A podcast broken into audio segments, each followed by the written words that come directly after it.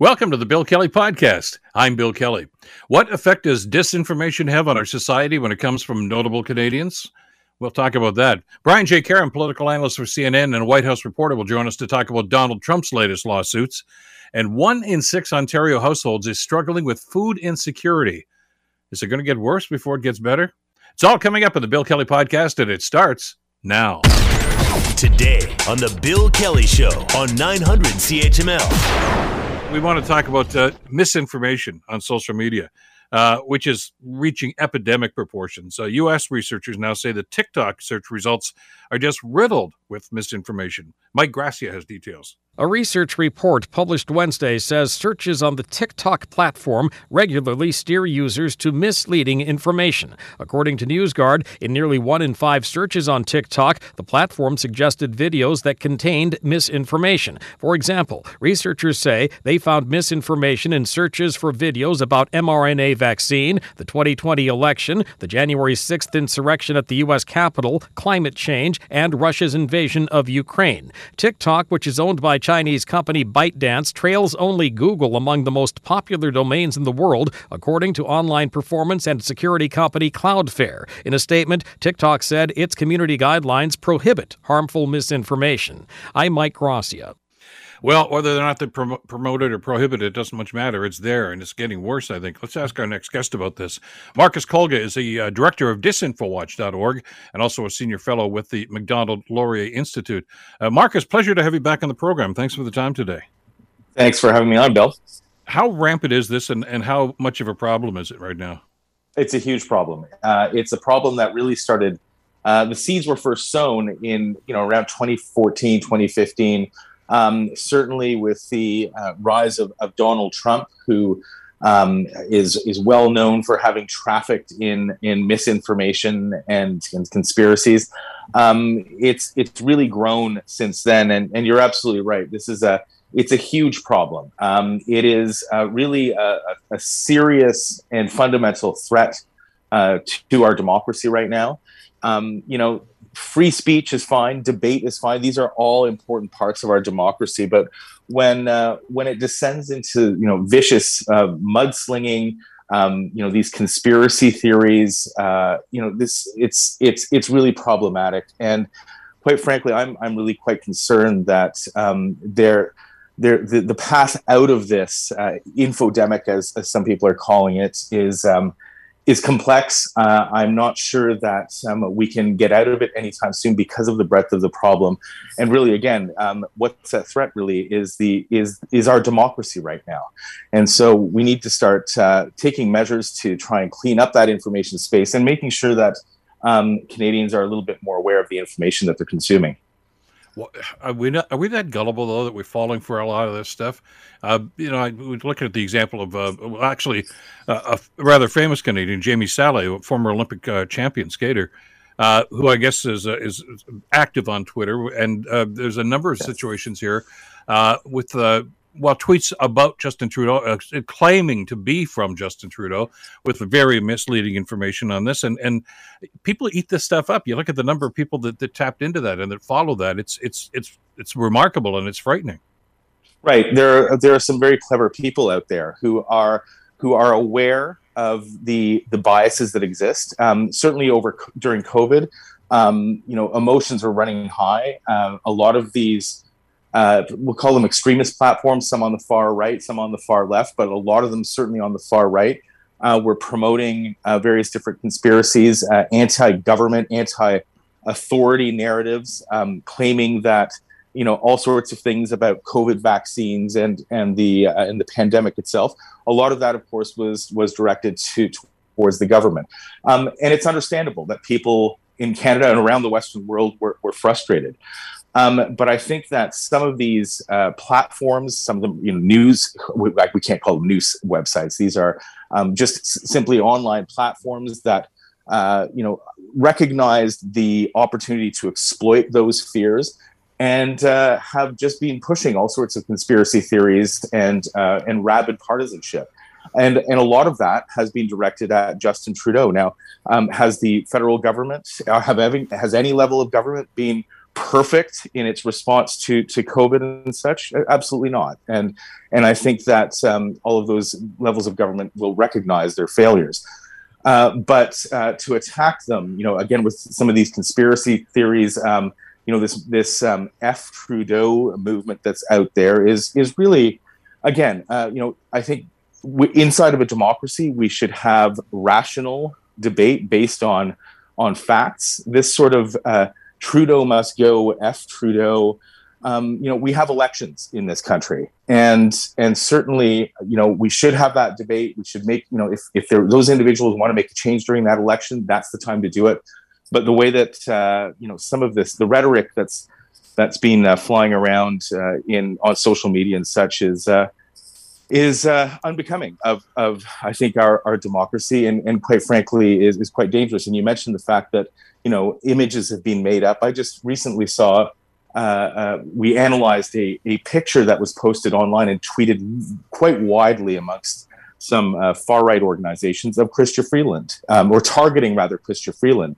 Um, it was a picture of Adolf Hitler with the family of Joseph Goebbels, the, the Nazi propagandist um, Joseph Goebbels' wife was in there, and the picture uh, claimed that that Joseph Goebbels' wife was actually Chrystia Freeland's, Freeland's grandmother, and this was tweeted thousands of times, retweeted thousands of t- uh, several thousand times, and exposed to hundreds of thousands of, of viewers. And you know, I think that most people who are predisposed to these sorts of conspiracies and, and narratives, and and who have been uh, you know emotionally riled up by by some of this stuff you know, they simply believe this that that uh, you know Chrystia Freeland's grandmother was was a Nazi who visited with with Hitler, um, and what that's supposed to do is is erode uh, trust in our, our government, um, and and it's doing that. Um, the fact that you see these narratives again, that F Trudeau movement, the Trudeau's got to go movement, um, it's becoming far more vicious than it has in, in years, and and I'm quite concerned uh, about how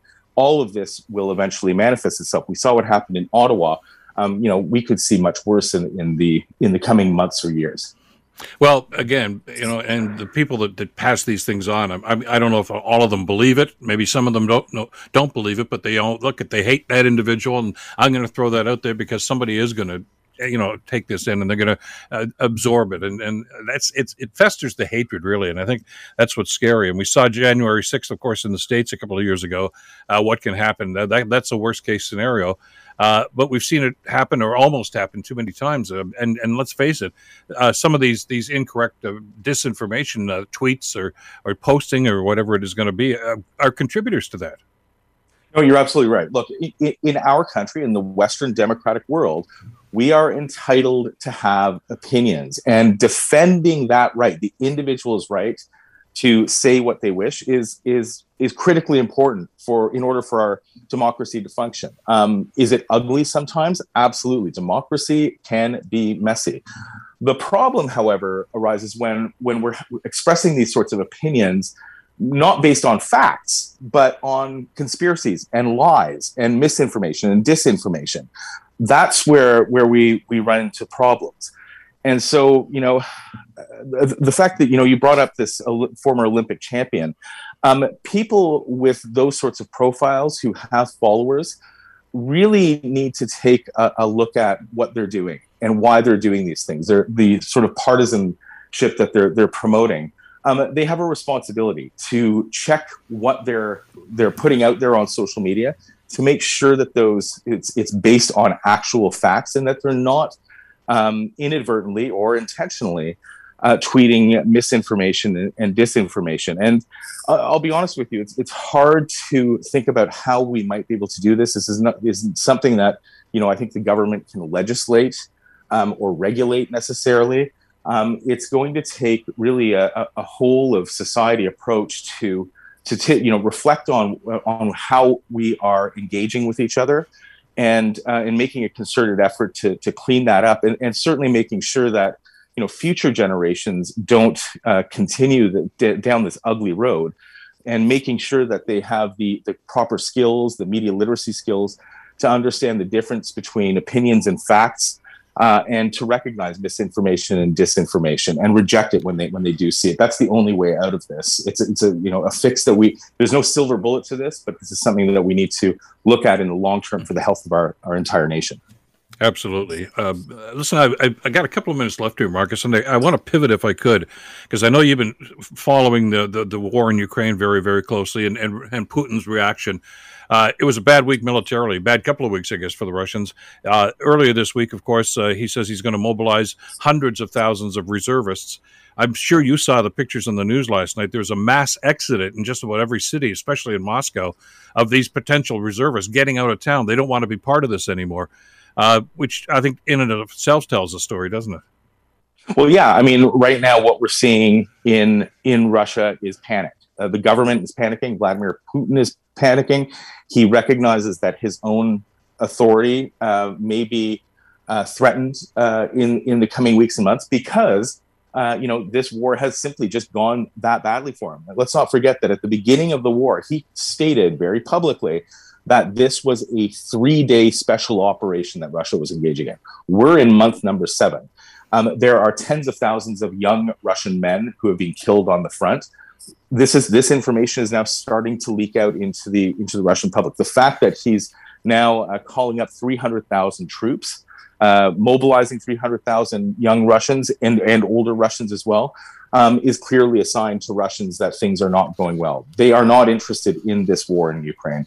And you're right, they are leaving. Uh, there's a mass exodus out of the country right now. There are, you know, reports that there are uh, lineups on land borders, you know, 30 to 40 kilometers long of, uh, of these young Russian men uh, that are leaving. And, and criticism, public criticism, has also been rising. You mentioned the fact that there are some protesters that are being out on the streets. Also, some celebrities in Russia are calling uh, for an end to this war. So the things are not looking good for Russia, and, and we need to keep, uh, keep an eye out for what he might do next to retaliate against uh, and to you know make up for what he perceives to be his losses.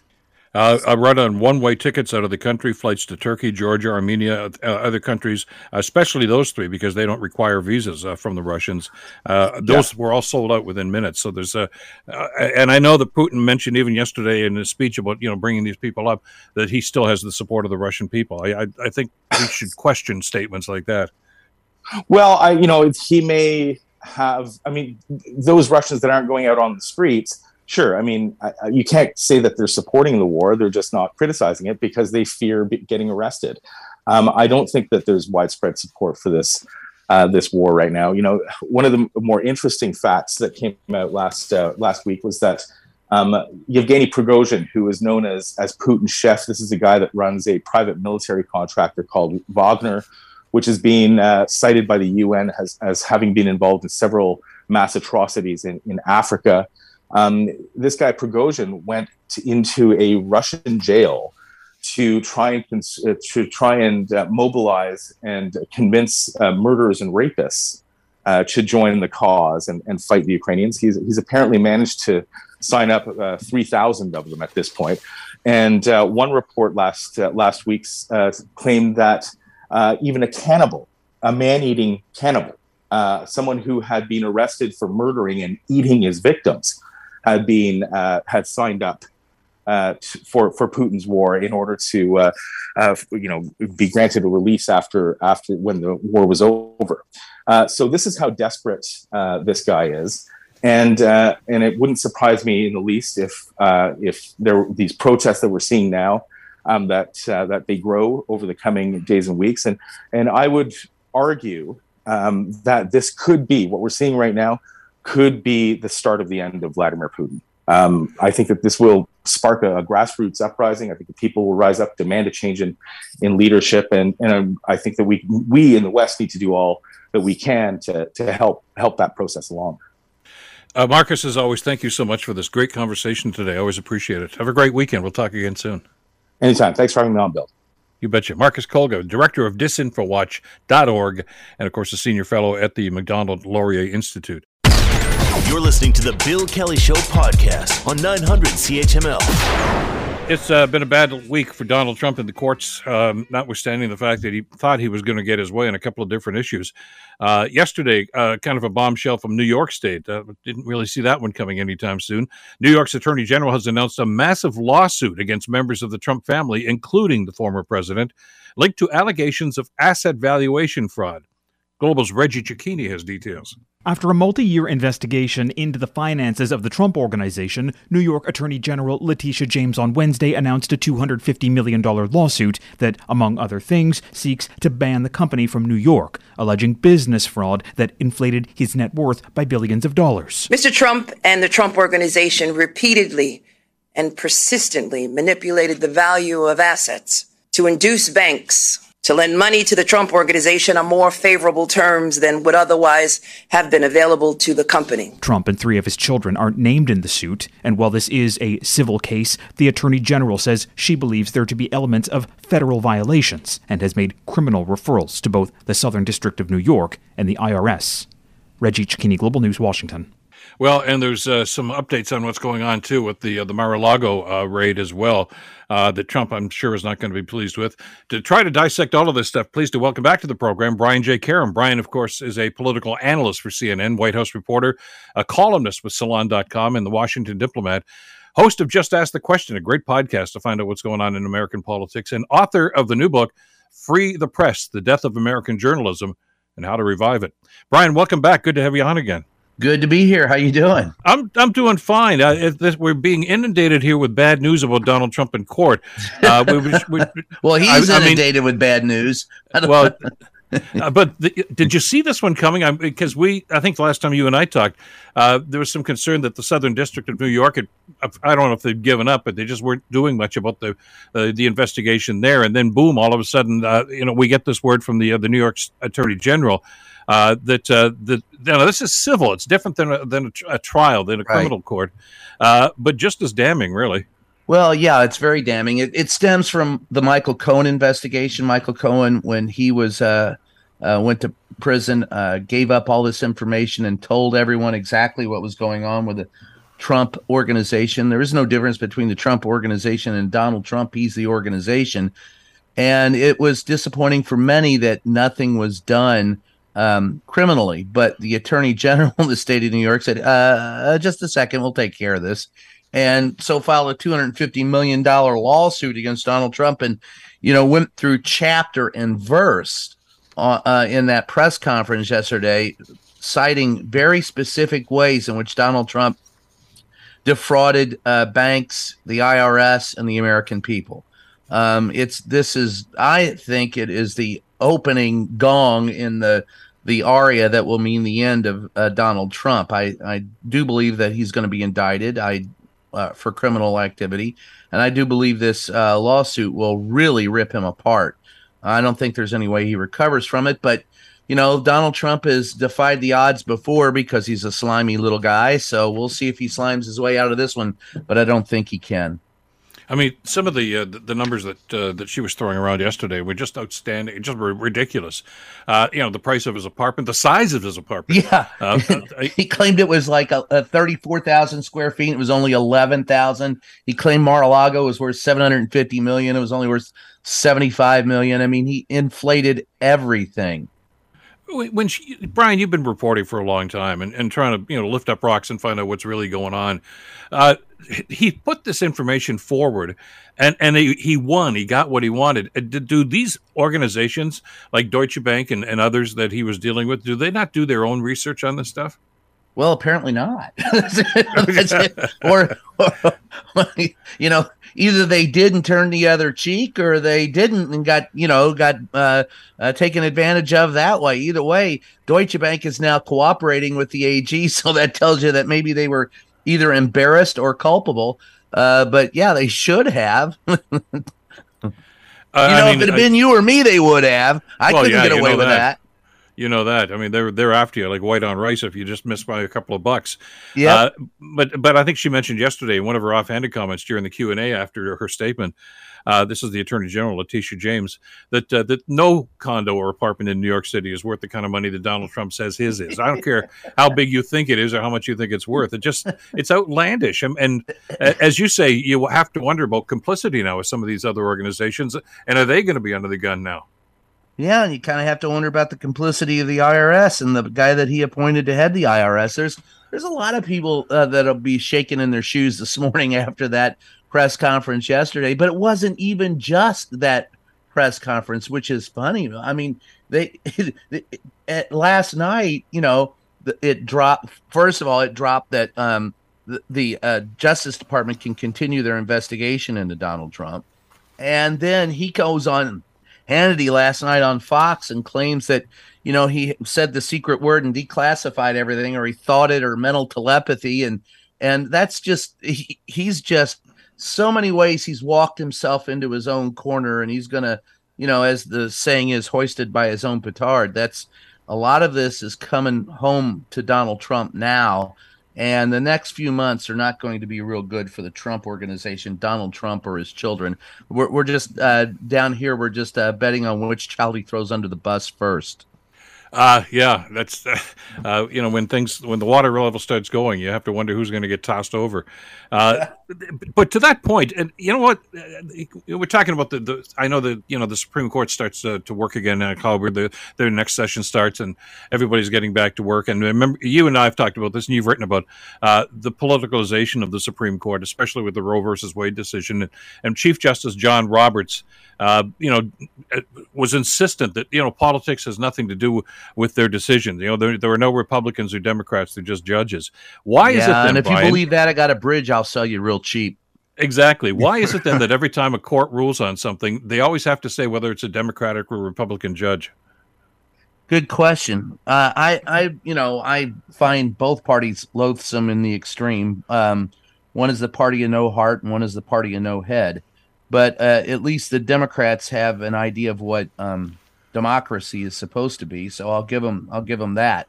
But yeah, it's frightening and it's it's frustrating that whenever a decision is made in the United States in a court of law, we have to, you know, tell you whether the judge is a, a Democrat or Republican. And actually, I like some in some places in the U.S. You, you cannot run as a Democrat or Republican; they're nonpartisan, and you have to run you know, without the label. And still they'll affix a label to you afterwards. Well, you used to be in the Democratic Party. Well, you're a well-known Democratic operative. Well, you're a Republican. You know, that's even though they're not. So the problem with justice in the United States is when it's tainted by party instead of justice. Well, it is, and and that's the thing I find frustrating through this whole thing because it's almost as if there's an insinuation that that political leaning is going to have an influence on on the, the judge's ruling on situations like this. And uh, there, there, was certainly a lot of backlash uh, about you know Just O'Connor, I guess, who initially said that the uh, Justice Department couldn't touch these documents, uh, and she did that twice, of course. And this was a three judge panel. Uh, of the 11th, 11th Circuit Court, two of them were Trump judges. The, mm-hmm. the other one mm-hmm. was not. Uh, so maybe maybe justice is blind, Brian. Well, you know, I, when people worry about um, those things being kicked upstairs to the, the, Circuit Court of Appeals, the Federal Circuit Court of Appeals, and they say they were uh, justices that were appointed by Trump. I'll remind everyone that in my own lawsuit against Donald Trump to keep my press pass, he lost. Uh, I beat him in court three times, and uh, the panel that reviewed it on appeal at one point in time, uh, what consisted of two Donald Trump appointees, just because you're a Trump appointee doesn't look. Donald Trump didn't look. He just they gave him some names and he checked it and he signed it. He didn't vet these people. These were vetted by uh, you know a Republican. They were actually vetted by Mitch McConnell, who yeah, in the yeah. Federalist uh, Society vetted them and gave them to Mitch. So um, you know, Donald Trump doesn't know. He he thinks if he signed him in the office that they owe him some kind of fealty, and um, judges are finicky that way. They they think of themselves as God, so they're not gonna they're not gonna bow to the Donald Trump version. They think they're gods. well, and which is a nice which is a nice segue, Brian, into the special master. Uh, you know, the, one of the Trump well, the Trump team's uh, suggestions actually got the gig. Judge uh, Raymond Dearie, retired judge, of course, uh, and the the word was, I'm sure you guys heard this in Washington uh, too, that that well he he seems like an anti FBI judge, so that's exactly what we want, you know, because Donald Trump's an anti FBI. Just ask Jim Comey. Uh, Yeah. but they had they had their they had their first session this week, Brian, and he really raked the Trump people over the coals, didn't he? Yeah, well, that's what you know. Donald, they won't say how they declassified these classified documents, and I'll preface it by saying it really doesn't matter if they're classified or not classified. he can be charged based on the fact that he kept them. So that's one thing. But there are other secrets that you can't declassify. The nuclear secrets that he had cannot be de- declassified. And while a president has a, a wide range of powers to declassify them, there's a certain process through which they go. You can't just say, you know, I said the secret word, it's declassified. And the special, you know, the master of disaster, the special master of disaster, told Donald Trump he can't have his cake and eat it too. You can't say on the one hand, you know, it's declassified, but you didn't go through the process. You also can't claim that the FBI planted the evidence that was classified that you declassified that wasn't planted that you did plant. I mean, none of it makes any sense. And the, and Judge Dearie, you know, chewed into him pretty good about that. It doesn't bode well for Donald. Um, you know, it it if you follow it logically, if Donald Trump can just, you know, wish it into declassification, then Biden, when he becomes president, can wish it back into classification. You know, and Yeah. Trump can't then say, well, that only works for me.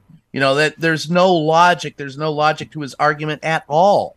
And I, I think, you know, any judge cogent enough to sit on a bench, and Dearie has a lot of experience. A lot of the problems with a lot of the federal judges appointed by Donald Trump is that they're very young and don't don't have the gravitas to be there. It's not that they're tilted toward the right or tilted to the, left. It's just that they're ignorant. But this man is not, and he was appointed by Ronald Reagan, another loathsome creature, but nonetheless, um, he Judge Dearie is, does have some gravitas, does have some experience, and one thing that judges acquire on the bench after many years there is a very good radar on detecting BS when they when they smell it, and that's what Donald Trump is full of, and and the judge called him on it. Well, and it, it was fascinating to see too because uh, of of the way he was treated, and and what happened the other day in court. uh, You've told me this happens time and time again when Trump goes to court. His lawyers spin some fantastical stories. Uh, you know, Trump went on Hannity last night and did the exact same thing. But what uh, I really liked what uh, the Judge uh, Dearie basically said, uh, because the lawyers were going on about all this stuff about, you know, this is all unnecessary and these are de- declassified. And he says, Would you testify to that under oath? And of course, Yeah. as you said, every time you ask, the lawyers back off because they said, No, I, I'm not going to lie under oath. Absolutely not. Right. I'll, I'll, I'll, I'll lie the as long as it's not under oath. I'll tell you Yeah, a, I'll s- a BS story, but if I got to sit down and or raise my hand, I'm not doing it. That, that tells you all you need to know about these guys. I mean, but uh, I mean, Trump is going to continue to do this as well. Uh, where does where does this put him right now? And by the way, we should just remind our listeners uh, the uh, the New York uh, lawsuit uh, is is actually naming the Trump adult children too. They're all impl- implicated in this whole situation. So this this is a big net that they're throwing. Yeah, and like I said, it, it'll be a short, you know, march before Donald Trump throws one of his own children under the bus because Donald Trump is nothing if not all about himself. So that'll be interesting to see how long it takes for him to where it goes. But this is the opening salvo. Uh, the the the um, suit filed by the attorney general, the civil suit filed by the attorney general, is just the first step. Yeah, I, I firmly believe from my sources in the government that this is a well coordinated effort. Merrick Garland is sitting at the top. He knows everything that's going on. He's a very methodical, meticulous man who doesn't care about politics, who cares about the rule of law. He's coming for Donald Trump, and I would not want to be in his crosshairs. I don't think people fully understand how determined and how methodical and how meticulous uh, Merrick Garland is. And there's no way that that suit in New York was filed that the Justice Department in Washington, D.C. did not know what was going on. They are pulling the strings. You know, it's interesting. I think somebody drew the analogy of, of, of way back when. Uh, you'd remember this uh, Bobby Kennedy going after Jimmy Hoffa when he was the Attorney General. Uh, but and but Kennedy made it personal. Uh, and and Mark Yeah. Merrick Garland is is he's he's using the long arm of the law here. That seems to be his tool. Oh yeah, it's not personal. It's all business. It's strictly business, as they say. He's, he, you know, Donald Trump messed with the wrong mob. He messed messed with the Department of Justice, and they are pretty meticulous. So where does this go? I mean, uh, we know the civil suit's going to take a long time. Apparently, just they characteristically take a long time to go through the courts. Uh, there won't be any jail time assist, you know, associated if, in fact, they find him to be culpable in this situation. Uh, he'll probably have to pay substantial money, and like you say, they don't want him doing business in New York or a couple of other cities for that matter too. Uh, but what about this idea about you know some of this information going to the Southern District and and to the Department of Justice. There's possibility I, I get from that, Brian, that there could be further charges based on their investigation. Of course, but you know the the problem in New York is you know um, you've got someone sitting there that the uh, the guy who should have filed the civil uh, criminal charges has not done so, Bragg. So um, you have to wonder where is he, you know he tweeted out yesterday this investigation is ongoing well great it's ongoing where is it going when is it going to get there and what more do you need if the attorney general can file a civil suit and has all the information needed to do it and the very same information provided for the civil suit could be used in a criminal action um, i would like to see that criminal action filed sooner rather than later that's the one stumbling block in this whole thing and but I, I, I think in the end he'll be he'll be charged. He will be charged in New York, I believe. He's going to be charged federally, and he's he faces charges in in Georgia as well as as well does Giuliani, as as well does Meadows, as well as the children. As you know, there's a whole host of people in the uh, Trump inner circle that are going to go into a very strange place in their life uh, after the first of the year. And of course, uh, the January 6th committee in Congress uh, gets underway again. Now, I know they've got a very limited time frame because they're only going to be there a couple of weeks, and then everybody shifts into election mode. And, and Liz Cheney, of course, won't be there after that. And any, she won't be any, there after January, so they've got until yeah. the end of the year to to finish up. Yeah, exactly. Uh, any any opportunities do you see for them to get some some conclusions to this and to and some finality?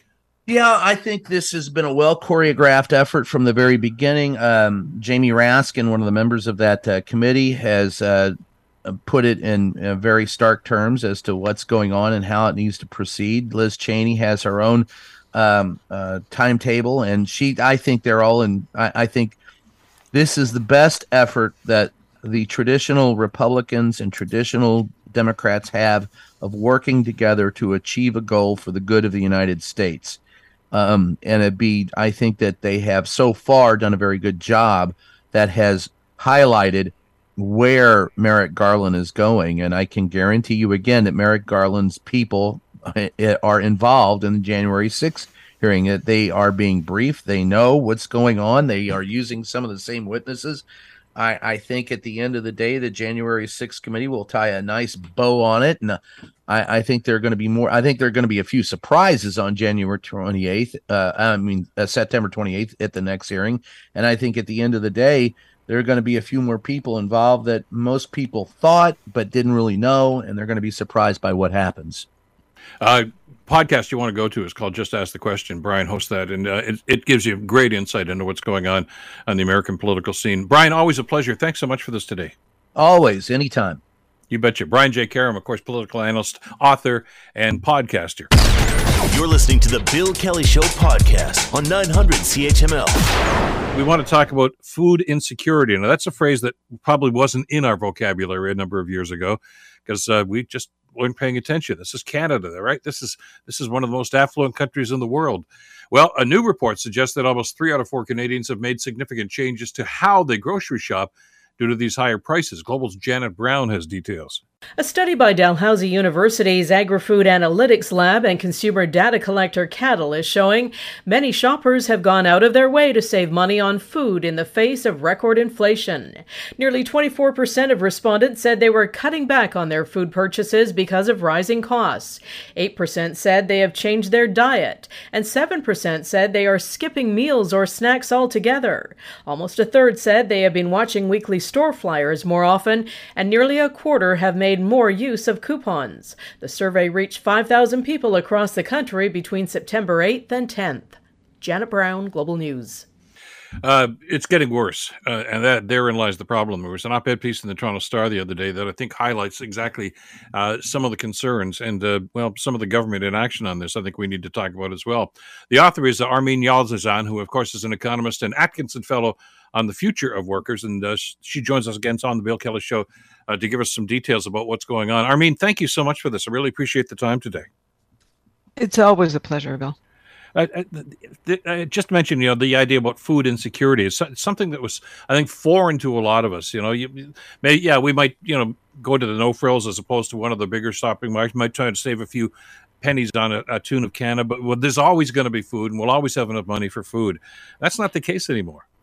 Uh, no, in fact, a StatCan study showed that 6 million people had some form of insecurity in 2021, and that was better almost everywhere in Canada than in 2020 because people were getting some kind of emergency relief from the government because of the pandemic fascinatingly, Ontario was the only place that bucked that trend. There were more people hungry uh, in 2021 than 2020. And we know now, with food inflation being the fastest growing and most unrelenting growth in inflation for the last few months, we know more people are going to be hungry. Well, and it's it's varying. I know that. I mean, you know, there are some people that are just going to whine and complain about you know how much I'm paying for bread and for hamburger these days, uh, but there's a whole other group of people that just say, well, I can't I can't buy anything now. I, I don't have enough money to, to feed myself. Uh, and, and that that's a, that's a crisis situation. That we should mention, by the way, when we throw a phrase around like food insecurity, it, there's variations on that theme. Of course, that can be people, as you mentioned, that that maybe have had to make some changes in their diets or, or maybe not eat as often. But there are some people that just aren't able to buy groceries these days. Yeah, that's actually a, a, really important thing to define what we mean by food insecurity. There's about three categories. Some are wor- worried about running out of food. It's not like they've already done their budgeting. Um, and they're running out of food or they can't buy certain things for lack of money. That is most frequently for things like buying meat. Can't buy meat or can't buy certain types of meat, uh, but also sometimes fruit and veg. Then there's uh, moderate food insecurity, which is you're compromising what you're buying, uh, both in quantity and in quality, because you don't have enough money. And the third category of food insecurity, because you don't have enough money, is that you miss meals. You actually eat less. Sometimes you go for days without food. That's the category that we're worried about. Back into 2021, a quarter of a million households, not people, but households in Ontario, were in that third category, missing eating, actually choosing not to eat so that they could make ends meet. We know that number has increased now. And uh, that's what we're on the lookout for right now. You know, these surveys are only done very rarely. And we've, uh, like, that's your warning bell right there. I, I listen. We, there's so many roads we can go down here to try to talk about what could be done here, uh, and the one that jumps to mind as, as I was going over some of the data here last night, of course, was a, a basic income project, uh, a living wage project. I mean, name it what you will. Uh, Doug Ford doesn't seem to have any interest in that. Unfortunately, he killed that program within minutes of taking office uh, a number of years ago. So, I, but things like that, you know, when when we talked about them at the time, and people said, "Well, come on, you know, is that really necessary?" I, am not going to say you know there's a lot of factors, inflation and, and the pandemic and everything else that were contributing factors to this. But these were vulnerable people then, and now they're past vulnerable. I mean, they're they're drastic and they're they're in situations right now that I don't think anybody ever thought they'd find themselves in. I think that's true, and um, what you're pointing to with the basic income project, I personally don't have a lot of t- time for for a bunch of reasons. One day we will talk about this bill. But what we need to talk about is the fact that people on low income, the people that are in this extreme category, are people living in on um, disability pensions and welfare, are people living in extreme poverty in terms of the working poor, not enough hours, and the hours that they do work are paid too low, and seniors on fixed incomes that are just unable to keep up with other costs and they are choosing to eat less. So, those three categories all can be fixed without a basic income. You can target the money. One of the things that the federal government tried to do was to top up the federal housing benefit with another 500 bucks won't go very far, but it's something. They are doubling the GST credit for for two for the next six months will come late, but it will you know shovel a few hundred dollars. And if the federal government's money to the province for families with kids actually got spent, the Ontario government is still sitting on federal largesse to cut parent fees for childcare. We're still waiting for those checks to come in, even though they announced in April that fees would be cut by 25 cents uh, by 25% and another 25% by uh, the end of december and like the check's not in the mail. So there's so many things that could be done. That would be a relief of about an average 600 to 700 dollars a month for families that pay for licensed childcare. So there's so many things that could be done to help put more cash in your pockets not least of which would be raising the rates of social assistance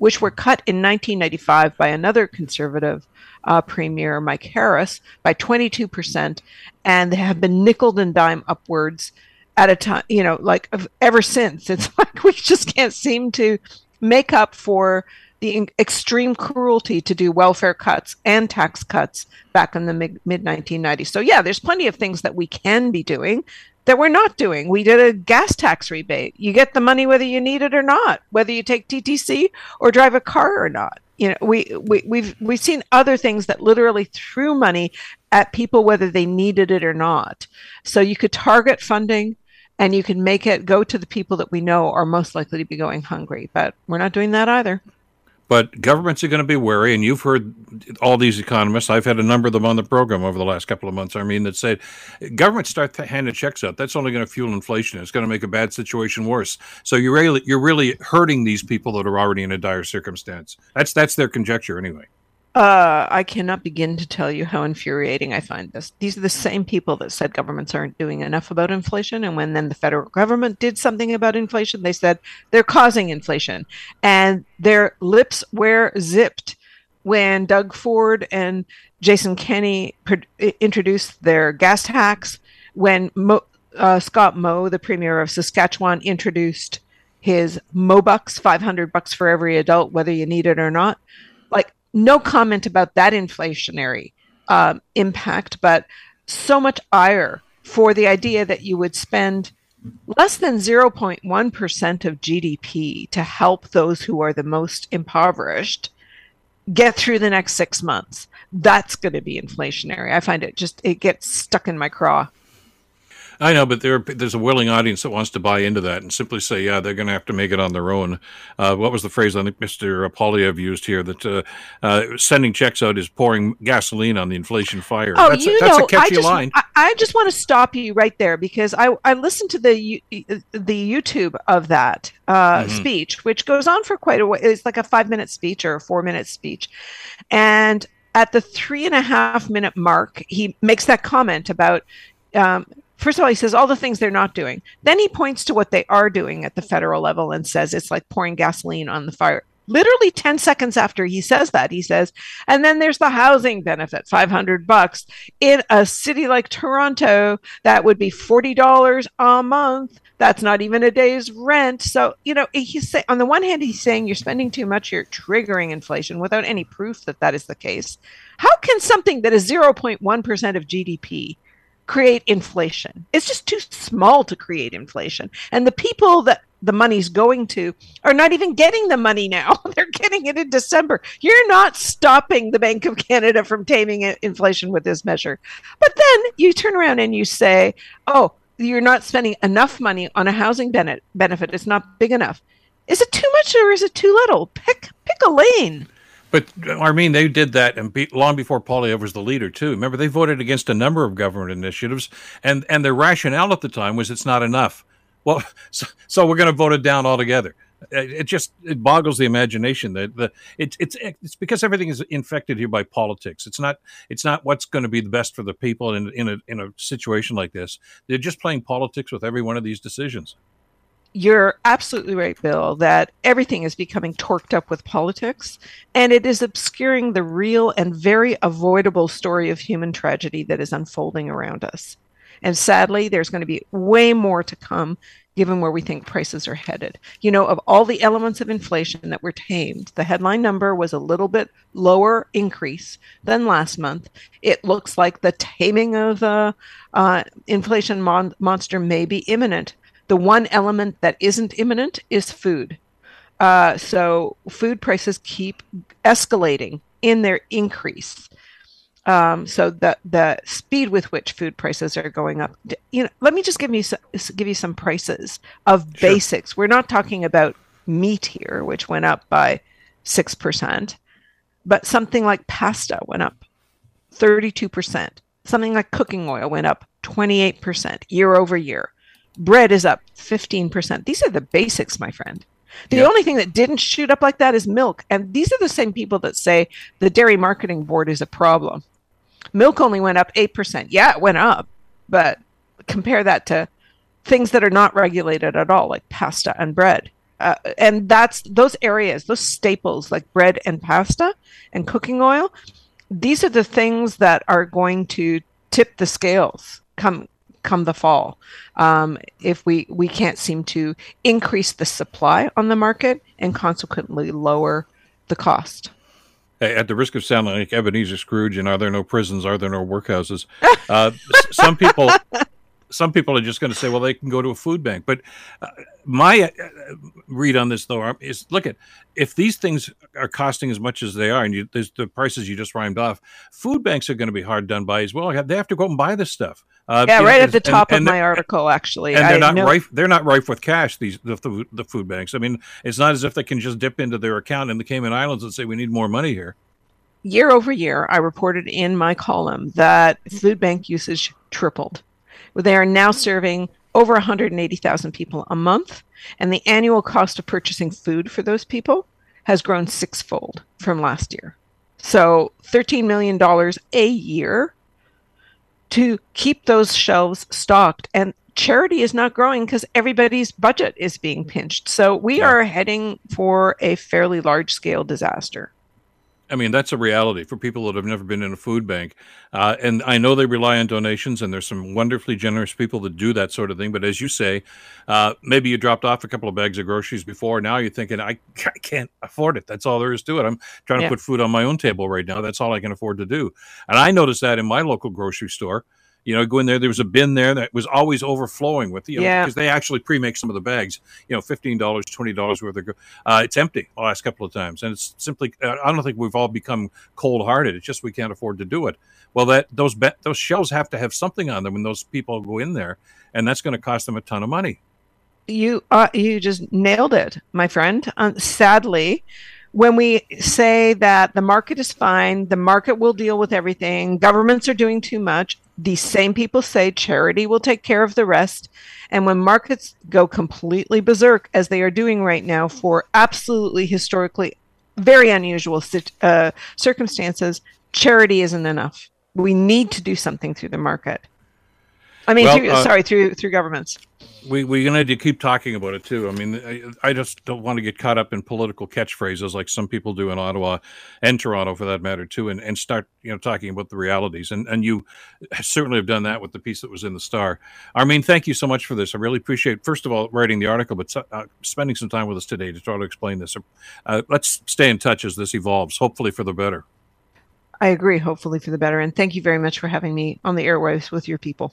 Thank you very much. Armine Yalnizyan, of course, economist and uh, Atkinson Fellow on the future of workers. And you can check that piece out in the Toronto Star webpage uh, and get some of the details on that. The Bill Kelly Show, weekdays from 9 to noon on 900 CHML. The Bill Kelly Podcast is available on Apple Podcast, Google Podcast, or wherever you get your podcasts from.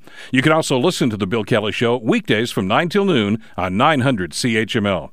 I'm Bill Kelly. Thanks again for listening. And don't forget to subscribe to the podcast. It's free, so you never miss an episode. And make sure that you rate and review.